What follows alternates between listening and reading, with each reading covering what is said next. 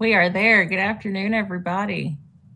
This is the Wednesday, February 16th Little Rock Water Reclamation Commission meeting. It's called to order. Hal Anderson will lead us in the Pledge of Allegiance. I pledge allegiance to the flag of the United States of America and to the republic for which it stands, one nation, under God, indivisible, with liberty and justice for all. Thank you. Thank you.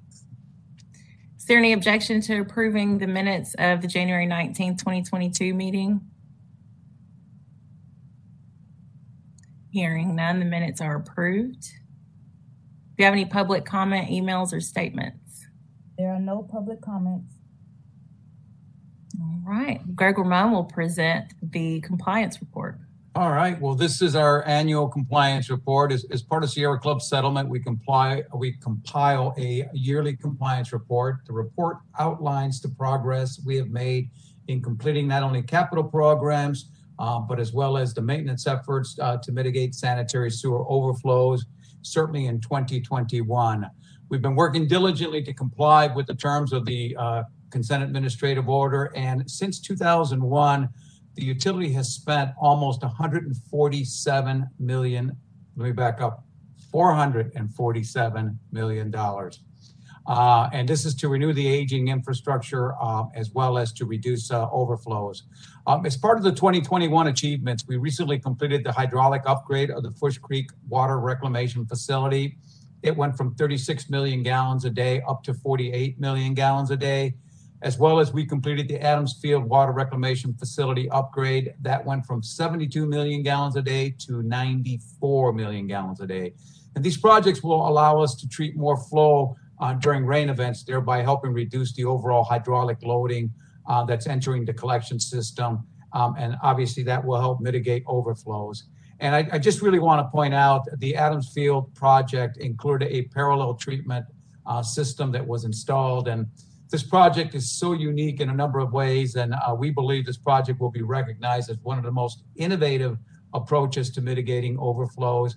Um, it really now is being rep- replicated throughout the United States um, because it's it's really a proven uh, effort. So I just want to say that I'm certainly proud of the work that we have done, and I'm I'm also looking forward to the completion date of the end of 2023. And uh, Chairwoman McBride, with that, I, I would ask a, a vote to accept the Sierra Club 2021 uh, report. Do I hear a motion to that effect? Motion. A second? Second. Any other questions? All those in favor? Aye. Aye. Opposed? The motion passes. Thank you. Carrie Beth Lipscomb will present a recommendation of award.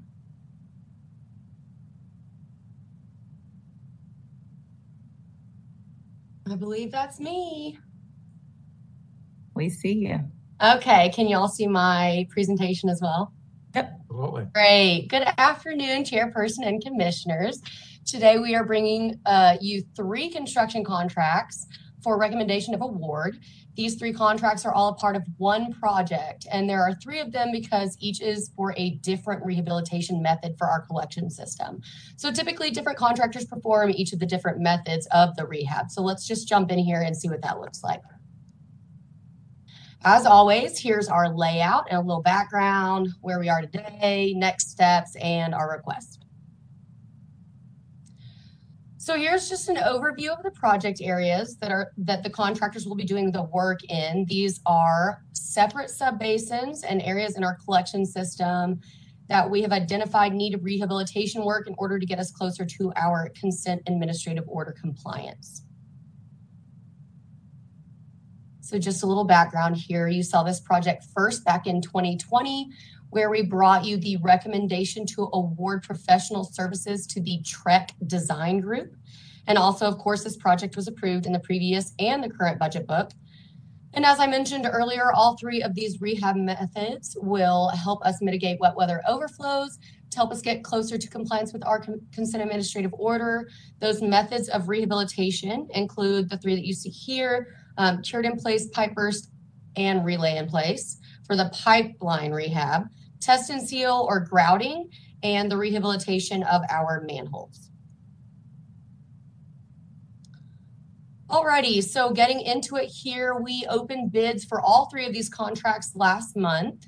Two bids were received for this first one, which is contract number one, the cured in place, pipe burst, and relay in place portion of the work. The low bidder, the low responsive bidder was Insituform Technologies, who we have done work with before. And just as a reminder here, these contracts are on a unit price task order basis. And so what that means is our consultants perform the investigative work on the front end and issue task orders for the contractor as the work is determined to be needed. Of course, it's always a good thing when the bids come in lower than estimated. So you can see we're 5% under the engineer's estimate. And this contract, as with the others that you'll see here in a minute, um, are annual contracts re- renewable for two years. At this time, we do not foresee any future commission action items, but I'll pause here and field any questions if you guys have any. I do not. Any other commissioners have questions? All right, we can move on to the request. Alrighty. With that, staff is requesting that commission accept the unit prices submitted by Insituform Technologies LLC, conditional, of course, upon Arkansas Natural Resources Commission concurrence, and for commission to authorize the CEO to enter into a contract for contract one of the infiltration and inflow reduction program for subbasins 3100, 3700, and the Roselawn tributary. All right, do I hear a motion? So moved. Second. Second. Second. Second. Thank you. Are there any other questions? Those in favor? Aye. Aye. Aye. Opposed? Motion passes. Thank you, Ms. Lipscomb. Okay, we're going to get into our second one here. Next up, we have contract two, which is the test and seal or grouting portion of the work. Again, the bid opening was held last month. We had interest shown by multiple companies on this project, but only received one bidder. The low responsive bidder for this work was Gulf Coast Underground, who is a reputable uh, contractor we have done work with before and actually are currently um, under contract with them and have a great working relationship with Gulf Coast. Um, again, this contract is eligible for renewal for two years. And again, we do not anticipate any future action items required by the commission at this time. So with that, do we have any questions on contract two? I do not. Anyone else? Why did we think we only received one bid? Who used to have this contract? Did they not bid again? Yeah, so that's a great question. A lot of our contractors right now are um, are very busy. We have uh, a lot of competitive bids. Um, who had this contract at this time? John, um, do you know who had this contract previously?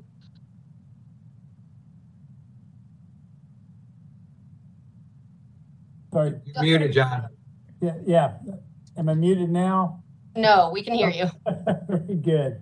Yeah, we've, uh, uh, we're currently working with Gulf Coast on this. There are other, uh, contractors. This, this is a fairly specialized, uh, contractor, uh, or a, a method of construction and, uh, they're, they're spread out throughout the South and I can only anticipate that, that the workload that we were presenting, they cannot match at this time.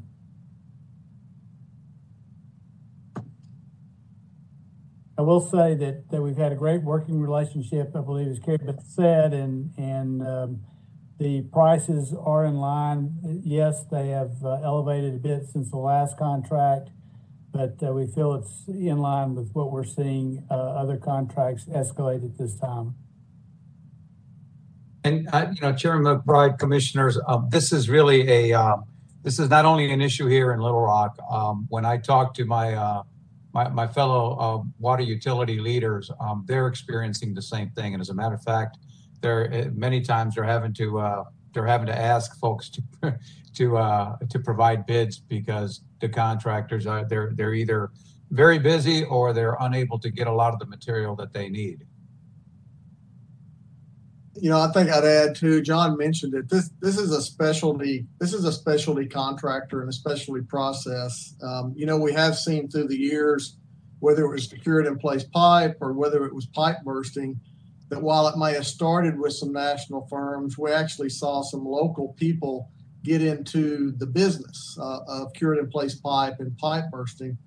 But you know, this is a some type of a hydrophilic grout, and it's a pressurized system, and, and it's kind of um, quick moving. You know, you cover a lot of ground in a relatively short period of time, and so I think these national firms are more set up to just jump from city to city um, and and knock the work out.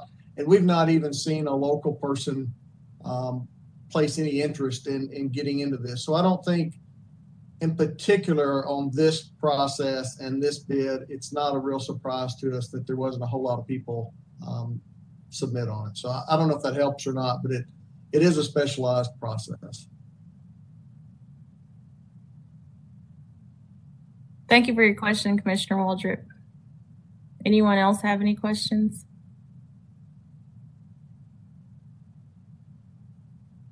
All right, Ms. Lipscomb, I think we can move to the request.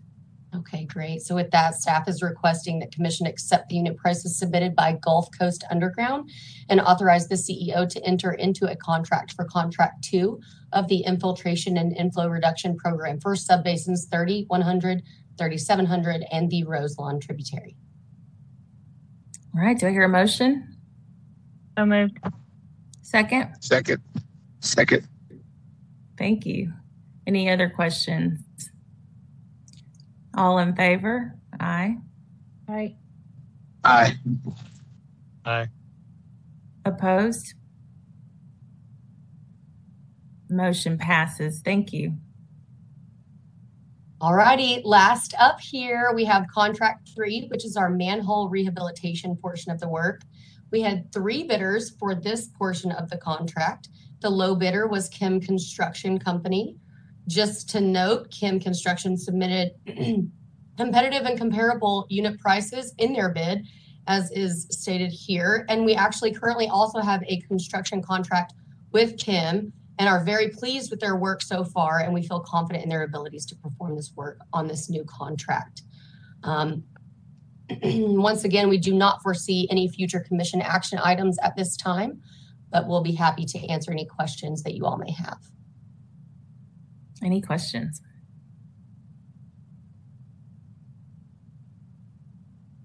Don't think so. All righty. Moving on into our last request here today, then staff is requesting for the commission to accept the unit prices submitted by Kim Construction Company, conditional, of course, upon Arkansas Natural Resources Commission concurrence, and to authorize the CEO to enter into contract three for manhole rehabilitation of the infiltration and info an inflow reduction program for subbasins 3100, 3700, and Roselawn tributary. Do I hear a motion? So moves. Second. Second. Any other questions? All in favor? Aye. Aye. Aye. Aye. Opposed? Motion passes. Thank you. Thank you. The end of the consent administrative order feels so very close. No doubt. It is. it is. Patrick Grimmett will present an update on the new software implementation. All right. Thank you, Chairperson. I'm joining you from the uh, CAB East room today and hopefully you can see my presentation. Okay. Slideshow. There we go. Oops. Go back a little bit. All right. Uh, so today I have a short presentation on the software uh, suite that we implemented this past couple of years, and uh, hopefully I'll be as efficient as Carrie Beth was here. And make this quick. Um, we'll talk about the project background, where we currently stand, uh, talk about some of the challenges we had, and hopefully answer any of the questions that you may have. So just to refresh your memory, in uh, March of 2020, this commission approved the purchase of the finance enterprise and asset management software suite from Central Square. Uh, it- the amount was just a little bit over $1 million. Um, we immediately began in April uh, the next month and uh, started with our kickoff calls and had numerous meetings after that. Uh, I last presented on this project in the December 2020 meeting. Uh, a little more background. This is sort of a before uh, uh, overview of our systems. Uh, really, the, the, the main thing we want to point out is we have four main systems, what we call eWorkflow, which is an approval system, Hansen, which was our asset management system at the time, Sage 500 was a financial system, and Sage HRMS was the HR payroll system. These systems didn't talk to each other, uh, so we had to build custom data bridges in order to get information and data out of one and into the other. Uh, also, the uh, sort of yellow looking rectangles were some uh, isolated silos of information that really didn't talk to anything. They would, you had to manually update them. Uh, there were reports that had to be pulled from uh, using other systems to get data out of these systems. So it was uh, quite cumbersome. So currently, I'm happy to report that we are live. Uh, we went into production at the uh, uh, around the end of December last year, 2021. It coincided with our uh, fiscal year, uh, start of our fiscal year. I'll say about 90% of the product is active. Uh, we're able to do the basic functions of finance, AP, AR, GL accounts are working. Uh, the HR, the employee information is in there. Uh, benefit assignments. Um, in the EAM system, we're able to uh, write and complete work orders uh, out in the field on some tablets. And uh, the online mapping is working very well in the EA system, EAM system as well. Uh, we do hope to be 100% complete, what we consider uh, fully implemented with what we intended to implement uh, by the end of March of this year. Uh, one of the really exciting things that EAM brings to the table was the uh, ability to assign and complete work orders on a mobile tablet. This is something we really were not able to do with the um, software that we used to have. It just it just was not mobile capable, and the finance software was strictly uh, it was a Windows program. It was not um, able to be put on a tablet as well. So as part of this project, we did purchase and deploy over 70 iPads to the field workers, and it really gets them more connected uh, than our old software ever could. So here's some examples of, uh, or this is the after um, kind of, you saw the before shot, this is the after shot. As you can see, a lot less systems. Uh, things are much more um, integrated now. The finance system has project accounting, all your typical finance applications of AP and AR, procurement, purchase orders, purchase requisitions. The HR system is, is in the finance system now. The Workflows are integrated into the finance system. Um, we can do the, the comprehensive annual financial report out of it. Um, the reports come out of it. Data visual, visualization is in there. On the EAM side, uh, we have our engineering project management. And as I alluded, it fully integrates with our GIS mapping system and integrates very well with our CCTV. Uh, and you can see the tight integration that we have across there. We really were the first uh, customer of theirs to purchase both products as an integrated piece. We, we kind of viewed them as, as a single purchase, even though they are uh, two separate products. Um, the one yellow box we have down there, that's one of the pieces that have yet is to be completed. And um, we hope that will be done by the end of March. So here's some examples of uh, some screenshots from the tablets. Um, on the left-hand side, you can see some of the dashboards for our various functional groups and departments with their work orders listed. Uh, next, you'll see an individual work order that, again, can be completed out in the field. They can assign material to it. They can assign, assign personnel to it and complete it out in the field. Um, in the middle, we have some of our mapping um, shown. Um, I searched for 11 Clearwater Drive and it pulled up our administration building and you can see some of the sewer lines coming off of that. And if you highlight one of those, it'll give you some details there on the right, pipe type, pipe length, uh, some of the history of the work orders. Let me see if I can move this over a little bit. Um, in the upper right, you can see uh, what we call our physical assets. So we were not only do we have our collection system assets in the system, we have our physical assets as well. I put a, a little plug in for our asset manager, um, Wade Ash. He worked really hard in getting these into the system. There's over 5,000 what we call physical assets or vertical assets, pumps, motors, bar screens, buildings, grounds, fences, uh, you name it, uh, they're now in the system. Focus on this. And here's a screenshot of uh, some of the screens from the finance enterprise system. Uh, you have the different dashboards on the left for our different functional groups. You can see that we can complete our tasks as we are assigned. This is a, purchase request task. You can assign, uh, complete the task right in the system. You don't have to go to a separate system like we had before. Um, I also have a budget comparative summary report on the screen. Uh, it's great because you can drill down into the different accounts and even get down to the transactional level. And I've, I've got a screenshot of that as well.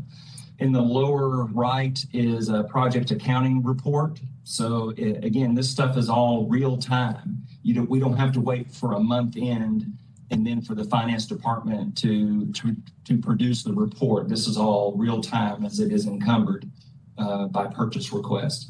We also have some widgets that we can throw in the screen for some quick data visualization. Uh, and that's, I've got a screenshot of one of those as well. Let's see. So I, I, wanted to briefly talk about some of the challenges we had. Um, if you remember, we started this back in March of 2020 and see what happened then. Uh, oh, COVID. COVID happened right about then. Um, when I last presented to the commission, I really kind of felt that it wasn't a hindrance. The, the, virtual meetings really weren't a hindrance. I, am going to back off that slightly. I, I, think we probably could have benefited from some in-person meetings. I mean, you can talk about uh, your process and you can draw a flow chart of how it goes from A to Z. But I think um, having a, someone on site actually seeing the pile of papers or what we have to go through to complete a certain process probably would have been helpful. But it, it is what it is, and we we've gotten past it, and we're uh, the main takeaway is we're we're alive. It, it's working well. Um, as you may have experienced in the private sector, uh, the workforce has changed dramatically. Um, you know, they, they some of the challenges that we have overcome is we had four different Central Square project managers uh, over the course of the, the last two years. Um, two HR consultants and even our internal staff, you know, we went through uh, three different HR managers and our uh, payroll clerk left about three months before we went live. That was that was exciting, to say the least. But you know, really, it was uh, the consultant time that we needed with the um, software company it was it was tight. They were experiencing the same things that we were experiencing. People were leaving. People were getting promoted. So it was quite a challenge and i think we've done very well. But we're going to spend the next year really making the system more reliable and efficient uh, learning some of the new uh, things that we haven't done yet, such as uh, end of month, which I, we're having a little problem with that. With that, uh, so your your Jul- uh, January report might be a little lacking, as uh, Mr. Rota will explain. So some of these one-time things that we're doing right now, we're uh, still working out the bugs on. So our observations, really, at the end of the day, our, my, our conclusion is, uh, we do still feel very good about our choice of software vendors and their product. Uh, we don't have any kind of buyer's remorse. Uh, we, we think we chose well. We think we have a very good product. Um, we do know that we have a little more work left to do, uh, but we're up to the challenge. We've we've got it, uh, you know, down to the goal line, and we're ready to push it across. Really, just kind of wanted to thank the committee and the staff for providing the resources of the money and the time to accomplish this, uh, and, and we really do appreciate it. Thank thank you very much, Commission. I am happy to report that we're about $130,000 under budget.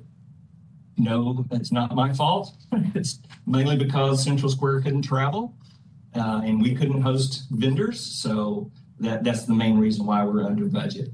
Um, too many people to thank, but but really, I wanted to mention BJ Harrison, Mike Rule, Wade Ash, and Mark Drew because they were really the ones leading the individual uh, projects, uh, finance enterprise and enterprise asset management. So at this time, I'll entertain any questions. Thank you. I don't have any except just to make sure any of the challenges that you experience, you're not seeing any issues with the implementation since then, right? We're all It- we're all good. it- you know, like I said, we we consider it fully implemented. Uh, it, we do have a couple little outstanding things that we need to get finished, and, and really it was just due to uh, lack of consultant time, uh, mostly. Um, the HR items that were missing, you know, again, we kind of went through three different HR managers, and that certainly contributed to the delay of, of those projects. But we've got a good HR manager now, and she's fully up to speed. And we're, like I said, we're going to push it across the line here. Uh, but uh, we love the system. We see the advantages to it, and we think we really accomplished all of the goals that we set out. Fantastic. Thank you. Any other questions? Is there any way to measure, even if it's not, you know, specifically quantifiable, how much we've saved in the name of efficiency? I'd have to think about that I one. think uh, this So- is, If I can quantify it, Um, but- I So, think over Commissioner time- Waldrop, let me, let, let me, let me add that, uh, the really good thing about a product like this is now that we have it installed, you know, I think Patrick is, the, the fun part is gonna begin where, where we've got people already coming to him to want to make changes based on what they see as more efficient ways to do things. And, and I think the, the really cool thing about the program is that he's able to help us do those things. So it that it, that's always a really hard thing to do whenever you implement a, a, a software program. The hope is that you don't do the same thing you did before because you've got a brand new program that should be able to do a whole bunch more a whole bunch more things. Uh, but but Patrick, I, I I'll, let I'll, I'm sorry I'll let you talk, but but I, there, there's tremendous opportunity for us. There is, and, and really looking at the sort of the, the before shot versus the after shot, uh, I think you can see the advantages to having these integrated systems. And uh, like I mentioned, we were sort of the first customer that considered it uh, a single package. And, excuse me, some of these um, integrations between FE and EAM were really at our instruction. We sort of uh, were the ones to say, well, this is how we want it to work kind of deal. So it, it really helped quite a bit. I'd like to add a couple things, um, if I could. One, Patrick didn't, uh, you know, he played a big role. He was the captain of the ship, and, and he got the thing over the goal line. We we pushed the the, the go live date two times uh, for good reason, and we you know we made the third one, which you know we were gonna we were gonna do come heck or high water, because uh, you lose all confidence in team's ability to think you're ever going to get there if you keep pushing the date.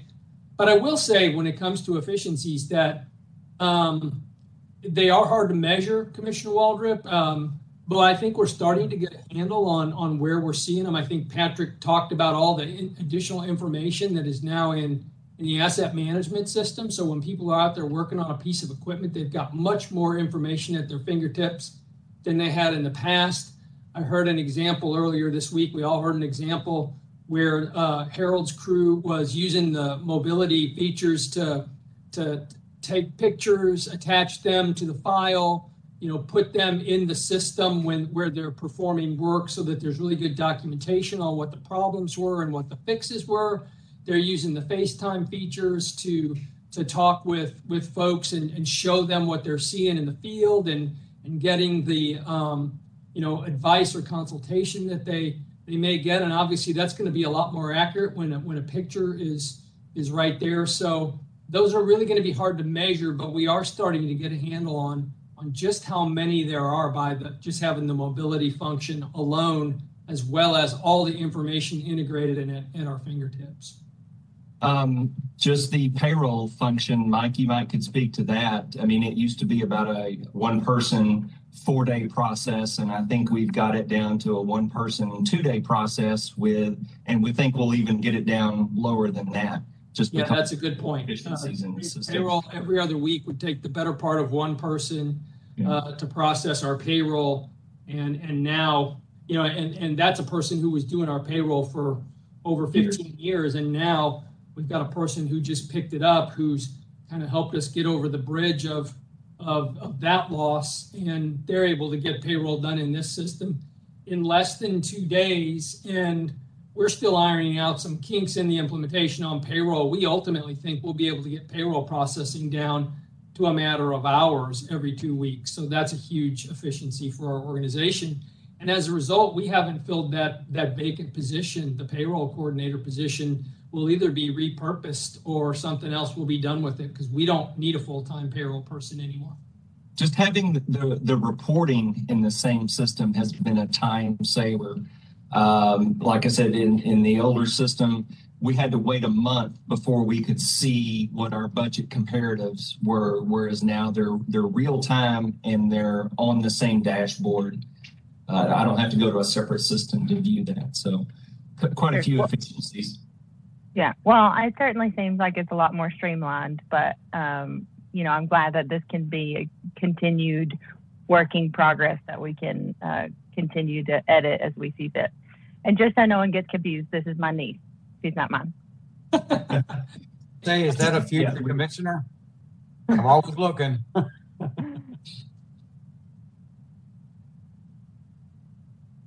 Do we have any other questions for Mr. Grimmett? Thank you. Okay.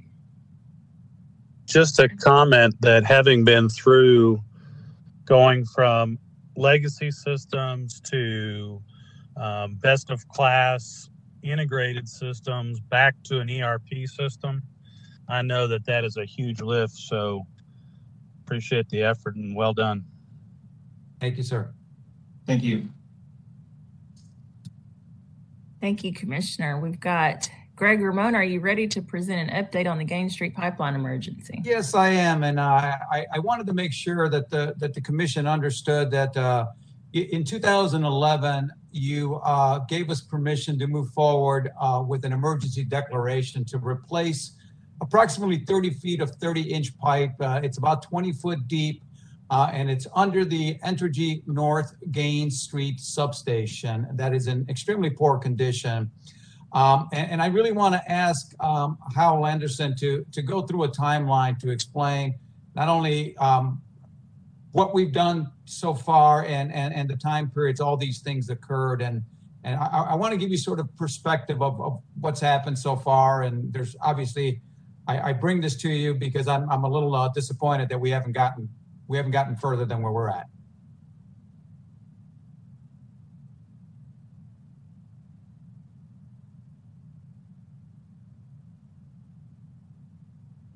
Are you there, Hal? I am now. Um, thanks, right. Greg. Um, next slide, if we could.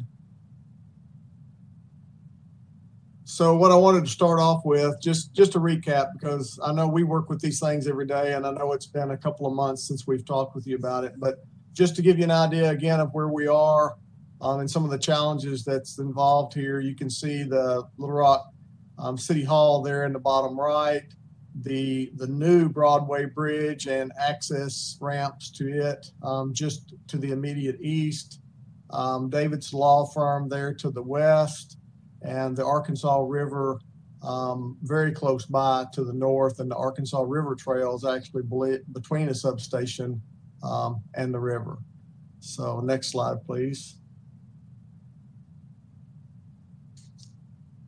This is just a blow up of the of the previous slide, but I, what I wanted to show um, of the most importance here is um, the existing line. It's a 30 inch diameter line is shown in yellow, and you can see um, the close proximity off this aerial to the um, the energized parts of the substation. And if you see to the right, it's kind of hard to make out, but that square looking box is actually the foundation for one of those large transmission towers that carries the utility lines across the Arkansas River. So the point of this is that um, it's virtually impossible for us to reconstruct or relay this pipeline in its in existing location, which is shown in yellow. So some months back, we we met with um, with our consultants to, to develop a layout. Um, the layout is what we see here in blue, the final layout. Um, Arcadis was the consultant. They met numerous times with representatives from Entergy, the Highway Department, and various others. Um, and it was I guess, agreed to by all that, that the route shown in blue was the most feasible route um, and the most or the least disruptive route of the choices that we had. So I, I apologize in advance. I probably shouldn't do that, but it's a pretty um, it's a pretty detailed timeline. I think um, I think we want to in the update not only show you where we are today, but kind of itemize out what we've been through to get here. So next slide, please. I have to start by saying that, um, you know, it's a very positive thing that we're even talking about this at at 4:30 in the afternoon instead of 4:30 in the morning at some point. Um, if it wasn't for the large diameter inspection program that we started some years back, we would have never found this problem um, at the point that it is at to where we are able to approach it even with some of the um, challenges that I'm fixing to talk about, um, the ability to approach those challenges now versus in an emergency with um, wastewater spilling down the streets of Little Rock would be totally different. So uh, I have to start with a positive note. So in February of 2019, with our initial pipeline inspection and our large diameter program, was when we first inspected this um, this line. It was deemed or scored, so to speak, during the process as a expedited priority. And in our world, that meant that they um, felt like it had a at least a three years useful life remaining. Um, we had an emergency category that was worse than that, and then this was the next one, which was listed as expedited priority. So in September of 2021, some almost two years later, we were doing the uh, rehabilitation work at the airport. If you remember, uh, we did some large diameter cured in place lining at the airport.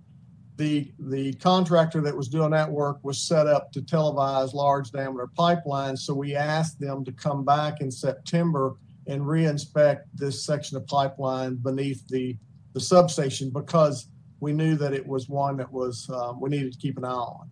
So when they did that inspection, they found um, a significant defect, actually a hole in the bottom of the pipe.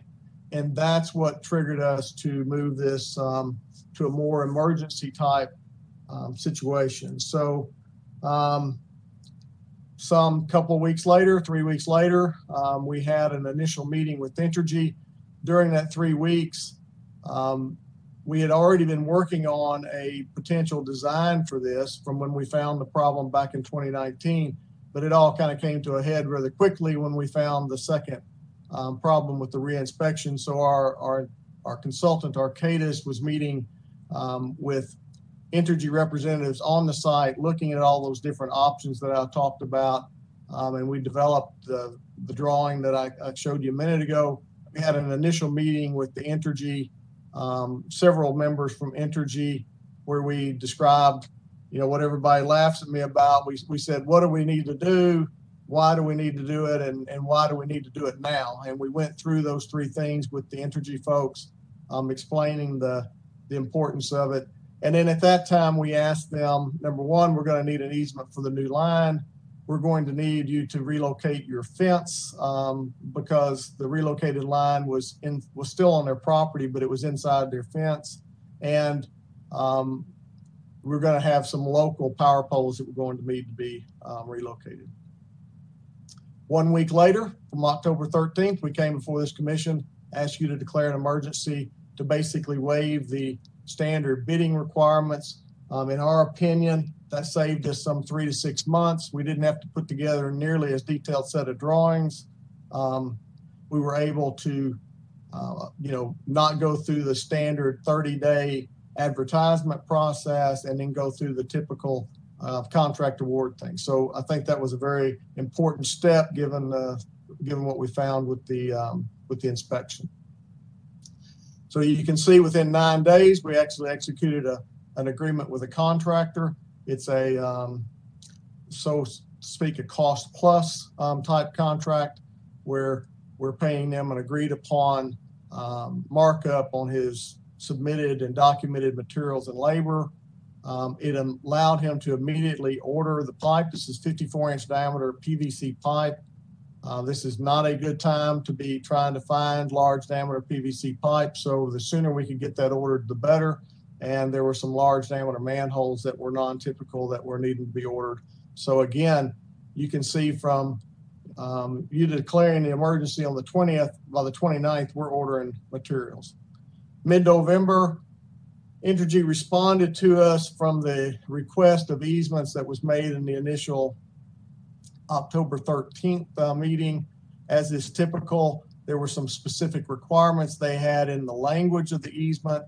Um, so mid mid November, early December, um, LRWRA, mostly Jean and our legal group, um, and and some consultants were back and forth and and somewhat unsuccessfully unable to um, negotiate the easement with Entergy because of some of those specific requirements. Next slide. Good news on November 24th. So the the um, easement negotiations and all were going on with the legal, legal group. Our team, the engineering team, was still working with the Entergy field folks. Um, they relocated the substation fence. That way, they still had a secure facility and it opened up the area that we needed to work. Um, they also started the relocation of their power poles um, on December 14th. Um, Mid December, after realizing that we were going to be unable to um, reach an agreement on the language within the easement, um, and given the fact that we were in a situation where we needed to continue, Greg drafted a letter and, and sent it to the um, Entergy CEO, basically outlining that we were in an emergency um, situation and that we plan to proceed um, across the property with or without an easement. Um, Mid late December, we got contacted back by Entergy's um, counsel, and he mentioned the option of, well, since we're having trouble negotiating and agreeing to the language of the easement, would you consider purchasing the property? It's a narrow strip of property. We needed about um, 26 feet wide, plus or minus by about 300 feet. So it wasn't a lot of property. Um, seemed like a reasonable um, request and maybe a reasonable option for us to consider as a part of the um, process of buying a piece of property. Um, it has to have a clean site certificate, and one of those things is you have to have an environmental, um, I guess it's an environmental assessment done. I think that's the word I'm looking for. So part of the environmental assessment, we hired um, Harbor Environmental, a, a, local engineering firm in Little Rock, to do soil testing to facilitate that um, environmental assessment. At the same time, this is all going on, January 13th, um, our pipe arrived um, and we issued a notice to proceed for construction. Um, again, given the, the scarcity of, of materials around the country, uh, I think that was quite a feat to have had pipe delivered as early as we did, uh, with it being January 13th. Um, with the notice to proceed, the contractor then started and had given us a timeline of somewhere around six to eight months to finish the project. So that started the clock ticking on that. Um, next slide. Bro. So late January, um, we received back the results from the soils testing that was done. Um, disappointed to, to learn that there were that the soil test received indicated that there were some contaminants um, within the soil. Um, we immediately shared those results with Entergy. Late in January, Entergy asked to evaluate the soil testing results independently. Um, we provided them the soil samples that we had taken. They were going to use their own independent consultant to uh, evaluate and, and test the soils. Um, now we're about to catch up. Mid-February, Entergy correspondence to um, us regarding the, the soil results and land conveyance. You know, I don't know if we exactly understood um, the correspondence completely, but it appeared that the correspondence indicated that, in their opinion, um, that the the level of contamination could be dealt with by hauling the material to a local landfill, um, and that they would consider that um, part of our responsibility. And then I guess probably the part that stung the worst was they asked for us to give them some type of a release for anything else that might be encountered um, in the land. So wrapping up, um, and I put this March 1st date, um, realizing it's in the future. Our contractor has been working since we gave him the notice to proceed. There was a portion of the project that was off of Entergy's site. He will um, be ready to make the turn the corner and head across the Entergy property somewhere shortly after the first of March. Um, and that is where all of this um, will kind of need to be settled before he can make that turn. Um, and then I guess um, at least the end of my time here, um, I would say that negotiations with Entergy are continuing based on what we found out from their letter or correspondence from mid-March or mid-February. And now I think, Greg, you want to wrap up with some comments? Yeah, so I, I just want to say, you know, first and foremost, I'm I'm I'm certainly uh, disappointed that we're not further along than we are. Um, certainly, with the basics of getting the property necessary to put the pipeline on. Um, obviously, you understand our concern. Uh, we're not going to take on a, uh, a, a, a piece of property that that has some level of contamination. We didn't put the contaminants on there. Um, we don't believe we should be responsible for removing the contaminants. All we need to do is put a pipeline in. We would be putting the pipeline in where it's at currently, except for there's a substation on top. So we're saying to them, hey, work with us. This is not, the, the land property is not our problem. Our ability to put the pipe where it was before is not necessarily our problem. And we've got to find a different piece of land to put it on. As you can see, the, the picture that Hal had, there's just a lot of things all over the place in that area. And so everything is very congested there. Um, so uh, today I did send the uh, CEO of Entergy um, a, a, a, letter um, expressing not only my, my concern uh, and my frustration that, that things have not moved positively. Um, and um, I, I did receive a, an email from her and um, it, it's, it's encouraging. They want to continue to work on this issue with the, the property, the the, as, as we know, this environmental contaminated property. Um, our hope is that they do the, the remediation that they need to on that property so that that property now can be either purchased or whatever we need to do to be able to get the pipeline in and, and obviously uh, get rid of the old pipe that, that exists there now.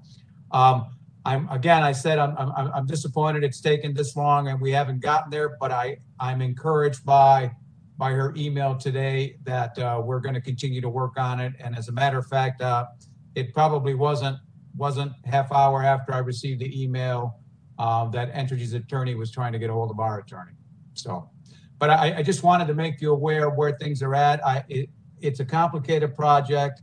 Obviously, we're dealing with another, uh, an- another utility as well. And we're dealing in an area that's downtown, which, uh, you know, you, you folks know have, has changed over many times. And so who knows what, what else may be on that property that we're not aware of. Is there, is there any questions of Hal or I on this? Again, I just wanted to, to, to brief you on where things are at. I just have one. If you could um, let us know what's the price difference for us? How is the cost going to be different if we have to, uh, for the ratepayers, if we need to remove the contaminants uh, rather than just lay the pipe? Yeah, uh, Chairwoman McBride, one of the big concerns I have is we don't exactly know how much of the contaminants there are. In other words, is there is there a hundred cubic yards? Is there a thousand cubic cubic yards, or is there a hundred thousand cubic yards? And I think it would be, I don't think it would be in our best interest to purchase that land unless un, until it is uh, it- it's remediated.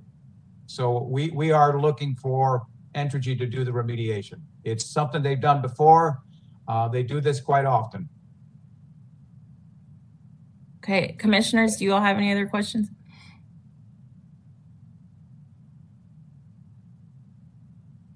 All right, thank you. We will um, look forward to getting this done quickly. And I, uh, uh, Chairman McBride, Commissioners, I will keep you posted on, on, on our, our progress. Thank you. Jean Block will present the legal update. Hi, Commissioners. Well, um, that matter that you just heard has been one of the big ones that I've been working on, um, as well as um, um, spending a lot of time searching for our new environmental assessment director, uh, working with our HR manager on a range of issues. Um, and then from a litigation update uh, standpoint, um, we have had one matter pending before the Court of Appeals, and it's uh, been pending for about five months. And as I reached out to the municipal league who was representing the utility in that matter, and I and I to see if they'd received any updates, um, the answer was no.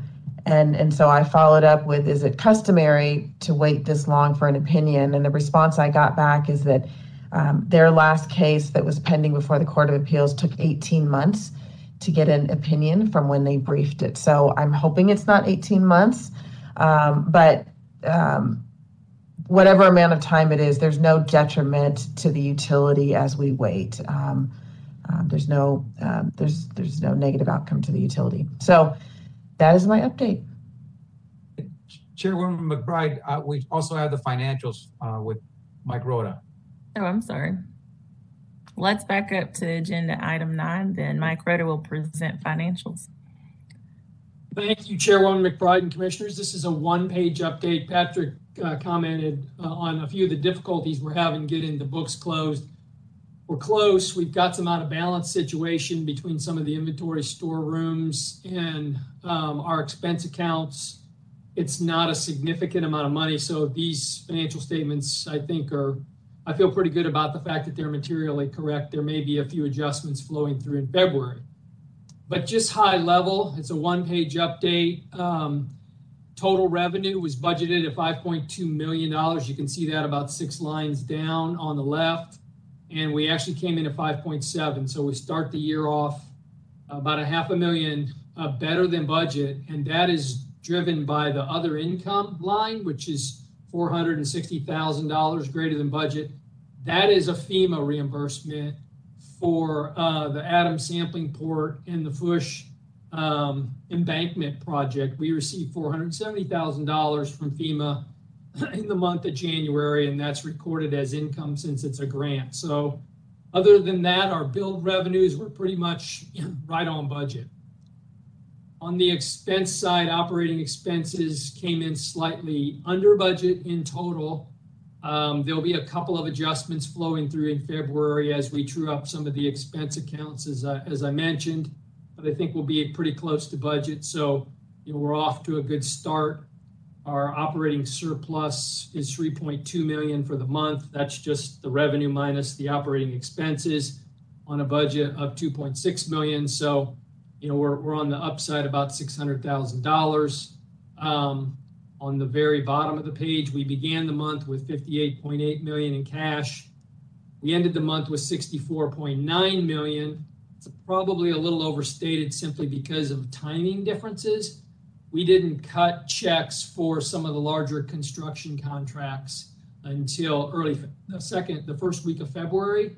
So, um, and those are the, so we had that cash in the bank at the end of the month of January. That'll that'll come back to a more normalized amount, somewhere in the 58, 59 million dollar number at the at the end of February. So, uh, I we expect to have a complete set of reports uh, as we have in the past, uh, with coincident with the February close. But um, here's a pretty good snapshot of, of how January played out. Perfect. Thank you. Sure. Any questions for Mr. Rhoda? Okay, we will go back to number 11 for Mr. Ramon's highlights. Chairwoman McBride, um, last Friday, uh, we sponsored the annual Science STEM Expo at the uh, Central High School. We had 10 of our employees that volunteered to serve as judges along with community volunteers. There were about 180 science projects in categories such as computer science, biochemistry, cellular and molecular biology. I don't think that existed when I was young, by the way, but but that was there. Um, obviously, electrical and mechanical engineering, materials and bioengineering, and several others. Uh, we were proud to have sponsored this event, and I truly believe uh, the leaders and innovators of tomorrow were at that STEM Expo at the Central High. So we were really excited to, to be part of that. Um, also, I want to make you aware that uh, we have uh, submitted a revision uh, to the uh, conditional use permit at the Little Maumelle Water Reclamation Facility. Um, and this revised permit will allow us uh, more flexibility uh, and efficiencies in operation of the plant. And, and I'm going to use the term residuals as, well as sludge in the same manner. Um, and that is uh, the intent is to haul the, re- the residuals away versus requiring them to be used uh, to be uh, piped away. Um, and just very briefly, the Little Maumelle Water Reclamation Facility um, treats almost 2 million gallons. Uh, and through the treatment process, we end up with two things. We end up with, with really clean water, um, seven times or more cleaner than the Arkansas River. And, you know, I, I, I say this once, I say it a thousand times, the fish thank us profusely for that. And the second thing we end up with is either you can call it a, a residual or you can call it a, a, um, a sludge. And although it, you know, sludge sounds terrible, well, it, it really isn't. Um, it's really more of a, of a dirt-like material um, that's a result of the biological treatment. And, and why is trucking it's so important for us? Well, the current process, the, easiest way to look at it is the current process removes everything, removes the water and removes the solids. And then what we do is we take the solids and put them back into the sewer system, and they end up getting retreated at the Adams Field uh, treatment facility. But but not only that, in order to make sure the pipeline doesn't clog or block up, we have to include 40,000 gallons every single day into that pipeline to keep it flowing. So we're doing that but but the other component to this is that that that this this this this residual it's very abra- it's a very abrasive material and so what what's happened is it it goes through the pipe and causes a lot of corrosion in the pipe and so um, the the pipe i'm referring to it's approximately five miles long. It's 24 inches in diameter. Um, and that's what's been utilized to transport the uh, the the, uh, the sludge or residuals since the, the facility was started. Now that pipe was not supposed to that that pipe was actually supposed to be abandoned when the facility was built, uh, but because of the conditions that were put upon the the the operating of the facility, we actually had to dispose of it in the pipeline and not and not haul it out. And uh, this is just not a good thing. If we have to replace that pipeline, we're looking at somewhere in the vicinity of $20 million. And that's just not a good thing to do.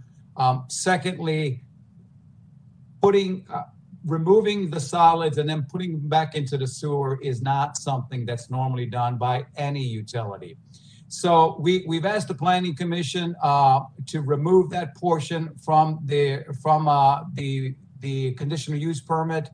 Um, it did pass the planning commission, uh, on the consent agenda. And, uh, the understanding is because the city put those requirements in, it has to go to the city directors for approval. We are expecting to, uh, to go before the city, uh, sometime in March, to be able to, to, to do the, the trucking. And what we mean by trucking is we mean right now there would be one truck a day that would come into, uh, that would come into our facilities, pick up a sealed container and, and, and, and leave it. So it would go through the neighborhood in a matter of seconds and, and, and be out on the, on the main road. And, and once the facility is fully built, and that may be years from now, the most we would see would be up to three trucks that would come into the facility and, and, uh, every, every day. So, so we're not really talking about a lot, but, but I just wanted to make you aware of that. Um, also, I want to make you aware that there is a developer that's requesting the road leading up to the Little Maumelle Water Reclamation Facility to be converted to a city street. Uh, that developer is interested in converting uh, some of those some of those properties into residential lots, um, and so that that may be considered. Uh, the, the city board may consider that item um, in the future. But I just wanted to make you aware of that. Um, is there any questions so far? Uh, I just want to know. Go ahead. Go ahead. Yes, sir. No, I just wanted to know, uh, Mr. Ramon, what would you think our thought of what sludge would be that would be different from what you just described? I- I'm sorry, sir. You said lunch? No, you gave your definition of what sludge is, Ah, your ah. description rather, and I was like, I don't think that differed from anything that any of us thought. So, so it was very good. So, so you, you saw it as a really nice, almost dirt-like material, right? Exactly. That's what we. That's what we thought sludge was. Exactly. Yes, sir. Fantastic. All right. Uh, the other thing is uh, we've got an advertisement for biosolids hauling and land application. We're currently uh, acquiring and holding biosolid land application permits and working with landowners to land apply the organic residual produced by our facility. Um, this advertisement also incu- includes the procurement of those permits as well as a contractor to haul and apply the permitted uh, field. So if you see that, that's what it's about. And uh, we've got our, our, our media folks doing a lot of really cool things. And I wanted to talk about a couple of things that they're doing. Um, we had two employees that were featured on the um, Arkansas Blueprint um, issue.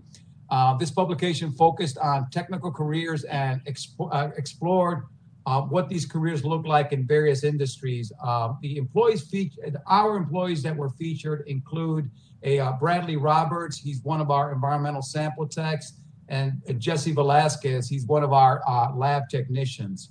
Uh, in addition to, to the feature, we also had an ad um, on how you can fuel our the technical careers through our organization. Um, the publication will be circulating uh, for all of 2022. We're very proud of the folks that were on uh, on that uh, that that uh, issue and uh, wanted to make you aware of it.